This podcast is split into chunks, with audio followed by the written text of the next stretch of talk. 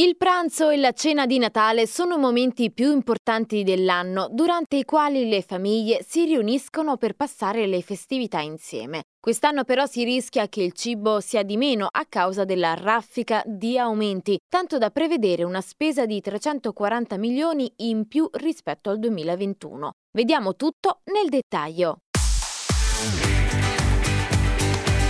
Radio Uci Focus.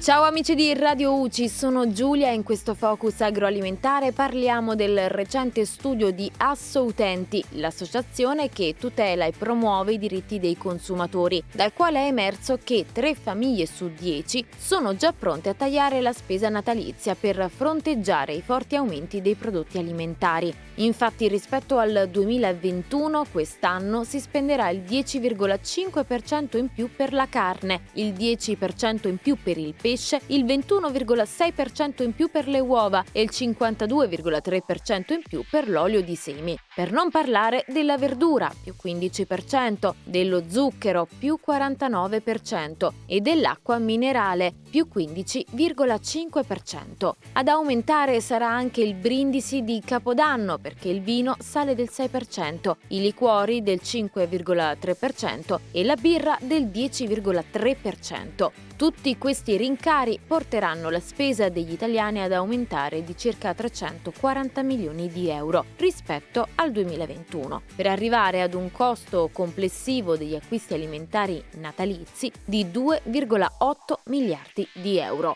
Furio Truzzi, presidente di Assoutenti, ha evidenziato che i rincari porteranno ad una riduzione dei consumi da parte dei cittadini e a peggiorare la situazione c'è l'aumento delle accise, scattato il primo dicembre, che provocherà un ulteriore rialzo dei prezzi. E per ora è tutto, al prossimo Focus.